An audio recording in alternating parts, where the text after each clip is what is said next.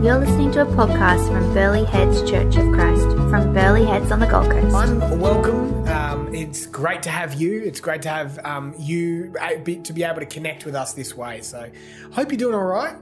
Um, again, I say this every time, but it's true. Strange times we're in, and so I hope you're tracking okay. And um, if you're not, or if there's some stuff that's gone really well and praise or prayer that you'd like to let us know, please uh, comment, um, send us a message, or you um, our email's always in the description, so you can contact us that way. But we'd love to know what's going on in your life and what God is up to. We are in a series uh, the, uh, called Cultivating Fruit, around cultivating the fruits of the Spirit, and today is the last one ever for the series. And so we will continue, but today we're covering our last fruit, one that we deliberately missed and saved to the end. And drum roll, please. That fruit is joy. Drum roll, please, because we are covering joy. Joy, joy, joy, joy to the world. What do you think about when you think about the word joy? Have a second to think what images come to your mind when you hear that word joy. Here's some of the images the Bible describes for us. Psalms 95 1 says, Oh, come, let us sing to the Lord. Let us make a joyful noise to the rock of our salvation. Talking about singing, music, worship, joy. In uh, Jeremiah 33 11, it says, The voice of mirth and the voice of gladness, the voice of the bridegroom and the voice of the bride, the voices of those who sing as they bring thanks offering to the house of the Lord. A picture of a wedding. Joy, that wedding day, that joy that wedding days bring. If you've been to a wedding or had a wedding day yourself, you know that that joy. There's a there's a sense of joy. Psalms 144, uh, sorry, 104, verse 15, and wine to gladden the heart of man, oil to make his face shine, and bread to strengthen man's heart. This image of a, a dinner uh, with wine, oil on the face, you're looking sharp, and you got bread and food, and you got your friends around, and there's a sense of joy in that. And then there's also Proverbs 23, 24 to 25 the father of the righteous will greatly rejoice. And he who fathers a wise son will be glad in him. Let your father and mother be glad. Let her who bore you rejoice. Of course, coming from the word joy, joy, joy in kids. They bring such a joy. These things and the things that you probably are thinking about in your mind are great things and they give us glimpses of joy. They're part of life and they're beautifully articulated right through the Bible. Music, friends, family, marriage, all blessings are incredible moments of joy. But as you know, every day is not a wedding day.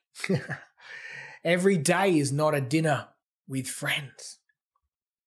Every day is not full of that type of joy.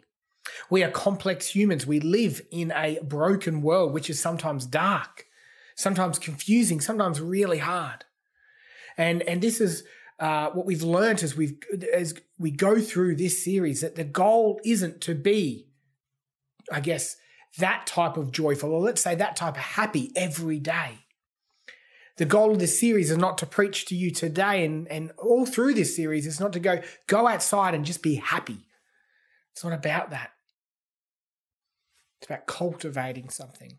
Side note uh, this is the sermon the world preaches. The world preaches, and tell me if you've heard this before, this is a sermon you hear outside of the gospel. Drink this drink, sing this song, buy this product, reach this financial goal, look like this, build this, fill your weekend with this, smell like this, find freedom in this, have this political view, say these words, marry this type of person, then you'll be happy. Then you would have arrived. That's the world sermon most of us probably have heard. But here's the simple truth for you this morning no, you won't. Those things can give you glimpses of joy or happiness, but they will only be a fleshly human answer for a God shaped question. Seriously, you can try if you like, but it's not going to end well. If you try to fill a God shaped question with a human made answer, then you start to operate in the flesh. And listen to what Paul says in Galatians 5, a verse that you should well, well, if you've been following us, we've been reading it every week. But listen to what Paul says if you try to operate in this, trying to be happy every day or trying to force it, trying to control it says this the acts of flesh are obvious sexual immorality, impurity, debauchery, idolatry, witchcraft, hatred, discord, jealousy, fits of rage, selfish ambition, dissensions, factions, and envy, drunkenness, orgies, and things alike. I warn you, as I did before, that those who live like this will not inherit the kingdom of God. In other words, follow this line of thinking, follow the world sermon about trying to make yourself happy, do what suits you, only to feel nice, or get what you want to make yourselves happy, you'll probably end up, Paul says, it's going to lead down the road of being a drunk or an addict, abusing the blessed covenant of marriage and sex, and destroying the good stuff that God's created in that. Witchcraft, you'll try to control things, or the religious version of that is re- religion, trying to control the church you end up with enviness. You'll end up with um, being one of those people. You know, there's adults that have adult tantrums like children still because they're not happy, they're not getting what they want. Paul says this is what's going to happen if you follow fleshly thinking.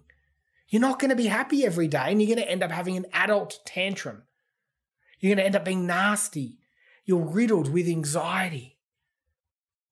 Why? Because if you follow the path of the flesh, you won't get what you truly need or even want. Which is described by Paul here the thing that everybody's actually desire, desiring is the kingdom of God.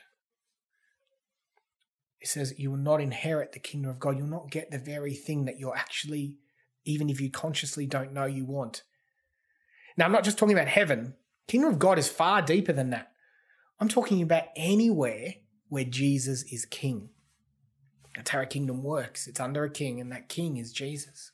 And the reason following the flesh won't work for you, won't inherit the kingdom of God is exactly uh, well, Paul says it best in Romans 14 7. Listen to this. For the kingdom of God is not a matter of eating and drinking, but of righteousness, peace, joy in the Holy Spirit. It's deeper than that, Paul's saying. There is a deeper path to walk that brings about true joy, the true kingdom under Jesus. This is how we reach the kingdom. This is how we grow the garden. Let's continue through Galatians for this final time in this in this last fruit. You, my brothers and sisters, were called to be free. Paul reminding us that we're free. None of this is a sermon on doing things um, out of a out of some sort of effort to earn God's favor, but as a response to what He's done. But do not use your freedom, your response, to indulge the flesh. Rather, serve one another humbly in love. For the entire law is fulfilled in keeping this one command: love your neighbor as yourself. If you bite and devour each other, watch out or you'll be destroyed by each other. So I say, walk by the Spirit, and you'll not gratify the desires of the flesh. For the fleshly desires are in contrary to the Spirit, and the Spirit is in contrary to the flesh. They are in conflict with each other. So that you are not to do what you want, but if you are led by the Spirit, you're not under the law. For the fruit of the Spirit is love, joy, peace, patience, kindness, goodness, faithfulness, gentleness, and self control. Against such things there is no law. Those who belong to Christ Jesus have crucified the flesh with its passions and desires.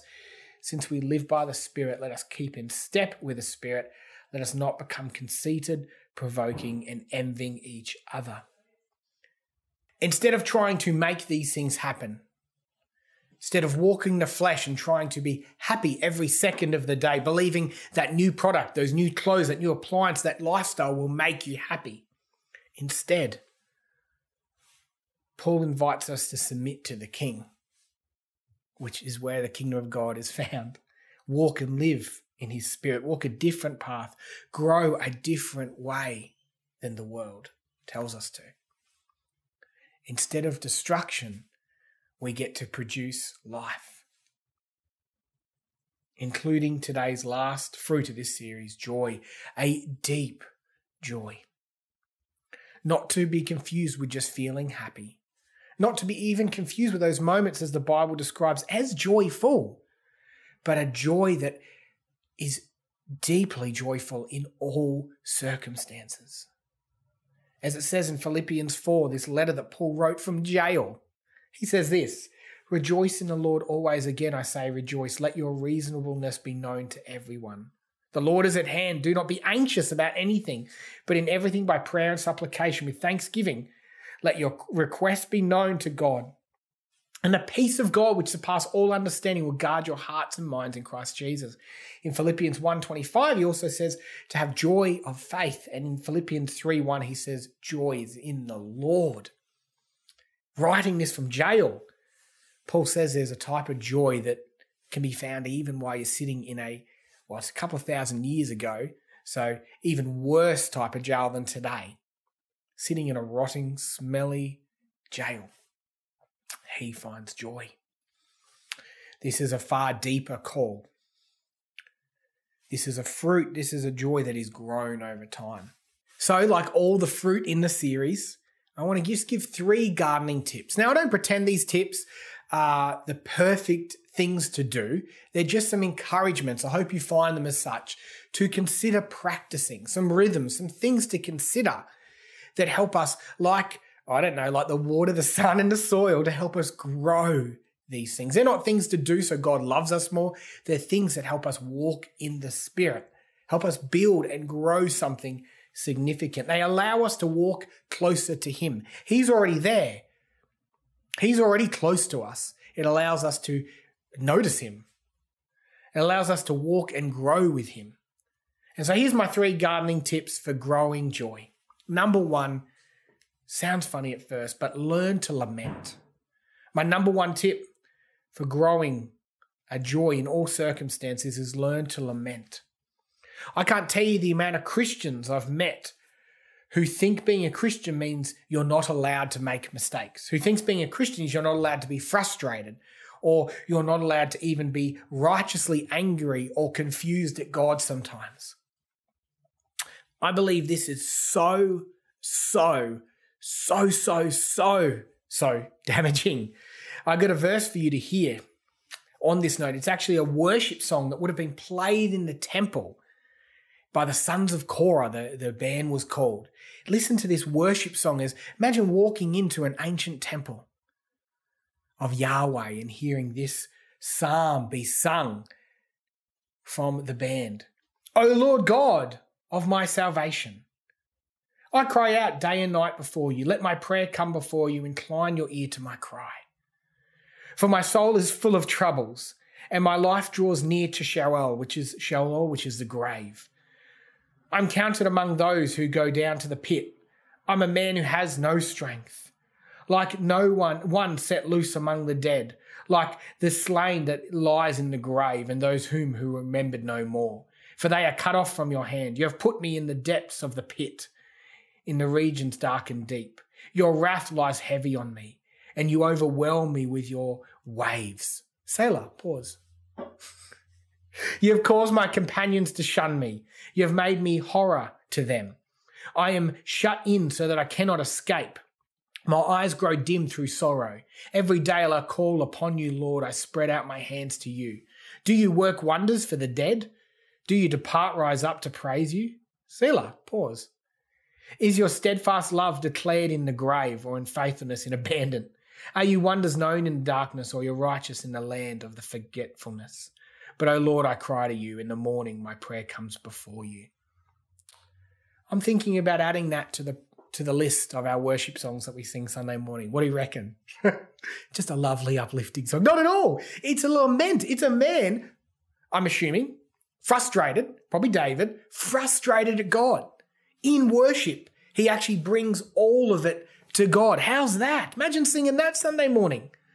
My point being, bring all to Christ the good, the bad, the ugly. Otherwise, how is he able to bring joy in the dark if you don't let him into the dark places? If you only try to put on your Sunday best for God, how's he meant to deal with your Monday worst.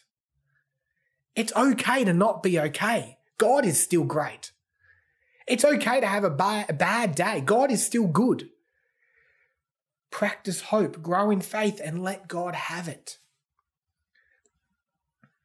This can assist in letting you grow and produce deep joy while you lament. Don't lament all the time. There's a season for everything, but make sure. Consider it pure joy, my brothers and sisters, when you face trials of many kinds, because you know that your testing of your faith produces perseverance. How's that? Consider it joy while you're facing these trials, while you're lamenting, because God is still good. Number two ingredient serve others. And Matthew 25, 35 to 40 is a conversation or a parable Jesus is saying, kind of about the end of time. He says this For I was hungry and you gave me something to eat. I was thirsty and you gave me something to drink. I was strong, a stranger and you invited me in. I needed clothes and you clothed me. I was sick and you looked after me. I was in prison and you came to visit me. And then the righteous will answer Lord, when did we see you hungry and feed you, or thirsty, or give you something to drink? When, when did we see you a stranger and invite you in, or needing clothes and clothe you? When did we see you sick or in prison and go to visit you? The kingdom will, king will reply, Truly I tell you, whatever you did for one of these brothers and sisters of mine, you did for me. Christ saying, and you'll hear this verse before being used um, as a story about where where we find God or where God finds us. And I love this. God is in the poor. God is with the hungry. That's what this passage says. God, in, in other words, I'm not saying you need to do this stuff to earn God's favor, but I love that this verse tells us if you want to walk with God, if you want to know God better, if you want to have His joy, replicate His life, then a great place to start is serving the community, serving your neighbors, serving your church, serving the poor, serving those in need. This will do a couple of things. This will do so much in you. Serving will help you uh, breed gratitude for what you have as you see others in need. But it also aligns your heart to God. It also helps you find God. A personal example is I can't tell you the amount of weeks, and occasionally every now and then I have a bad one. And I can't tell you or explain. Someone will walk into the op shop at the end of that week, or someone will work, walk into food help, or someone will uh, I'll run into someone at school pickup, and God will give me an opportunity to serve. Sometimes big, often just a small way. And over time, I must say, at the last my last 3.5 years at, at Burleigh Church of Christ, that's where I found the most joy looking back. The fact when God has been able to use me in a small way can turn the worst weeks around when you come into these moments where God is at work. Kind of feels counterintuitive. I get that because the world says happiness is found in serving yourself, self love. Yeah, yeah, this is not what this is saying. This is a counter kingdom. This is saying that serving others actually helps you live and grow with God in His kingdom. Serving others is something to consider. Number three, practice hope. I'm a bit of a broken record on this one lately, I know that. Probably feel like I say this nearly every week, but it's really something that's been pressed on me through this series. We're currently in a world at the moment it's on everyone's lips. It's on every station. It's on Christians and non Christians alike, where they're practicing fear fear about the pandemic, fear about the recession, fear about the future. They're practicing skepticism. Do you really think that politician's telling the truth? Do you think he's in charge? Who's doing this? What's happening behind the scenes? We're practicing judgment that person did this. Did you hear about that person? We're practicing negativity. I don't like this. I don't have to wear this. I don't want to do this. I don't like your point of view. Practicing complaints. Sorry, I don't want to do that. That doesn't suit me. It doesn't want to make me, it doesn't make me happy. Practicing outrage. That doesn't suit me. It really makes me angry. I'm having a tantrum. Anyone else just feel like in this season that this world just needs some more joy? Not some fake, artificial, sugary happiness. This world needs a group of people practicing hope. Proverbs 10:28 says the hope of the righteous brings joy, but the expectation of the wicked will perish. Of course everyone's scared. Of course everyone's fearful at the moment, particularly if you don't know God. Particularly if you don't have meaning, particularly if you don't know how this plays out, particularly if you don't have hope of a kingdom now and eternal, particularly if you don't do life with the king. You should be terrified. But the righteous, those walking with God, should be practicing hope and producing joy. Romans 15, 13 says, May the God, may, may the God of hope fill you with all joy and peace as you trust in him, so that may overflow with hope by the power of the Holy Spirit. What do I mean? I mean, would it kill us as Christians to think the best of someone, even if we know they're going to let us down? Because even if they do, God's got it. He's got them and it's got our future. So we are free to practice hope and believe in the best for people, best that they, that they, they could be their best. Would it move or grow us as Christians to wake up each morning with hope for the day? A promise from His Word and a prayer of hope for that morning? Would it move us or change us or grow us to speak vision over Australia this season, this era? Be hopeful that this, this may bring, this whole season may bring renewal in a lost world into the next generation. Would it be that bad if we didn't see the change that is occurring in our church context and wider as something we need to claw up against? But to see possible opportunity, excitement, renewal towards the kingdom, the king using this opportunity to break through. To realize this doesn't revolve around us. And again, to surround ourselves with people that practice hope with us, both now and looking eternally. Small table, small table, small table. That's one way to practice hope with others. To wake up each morning and invite the hope of Christ and His Spirit to change and transform us to go to bed each night and thank God for the work He has done that day in us and with us, to come out. To, to come out of us love, joy, peace, patience, kindness, goodness, faithfulness, gentleness, and self control. That's the choice of this season. That's the choice of this whole series. You can try to keep controlling this all, and you can walk the path of the flesh and see how that goes. But eventually, and this is a call to our church. This is a call to those that don't know Jesus, call to anyone that's accidentally stumbled across this video. There is a call to walk with Jesus in the Spirit. Which will you choose this morning or this afternoon or whatever time you're watching this? Which will you choose in this profound, weird, strange season? And what will you start growing once you make that choice? There's questions for your small table or any community you're a part of in the description. And let's um let's pray. Father, we just we acknowledge the different messages the world tells us about trying to find fleeting happiness about trying to be in control with the latest app or technology or piece of furniture or, or, making our life complete with a piece of clothing or a perfect job or the perfect finance system and strategy. Paul tells us, you tell us, history tells us, the Christian experience tells us, the Bible tells us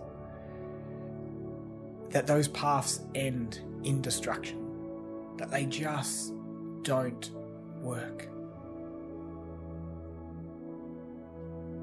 Father, I just pray for more of your spirit, for the ability to, to have a profound understanding of the hope we have in you, and that we can walk each day in your strength,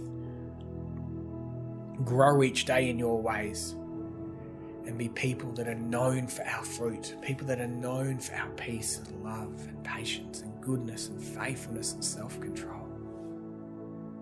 In Jesus Christ's name, amen. Well, thanks for joining us. Thanks for joining us for this whole series. We are we're going to start a new series over the next few weeks. And um, yeah, appreciate you joining us today.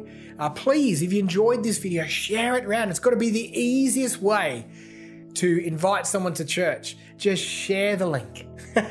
hit subscribe if you enjoyed it this morning. Hit like, and uh, that way we can keep you informed with future content.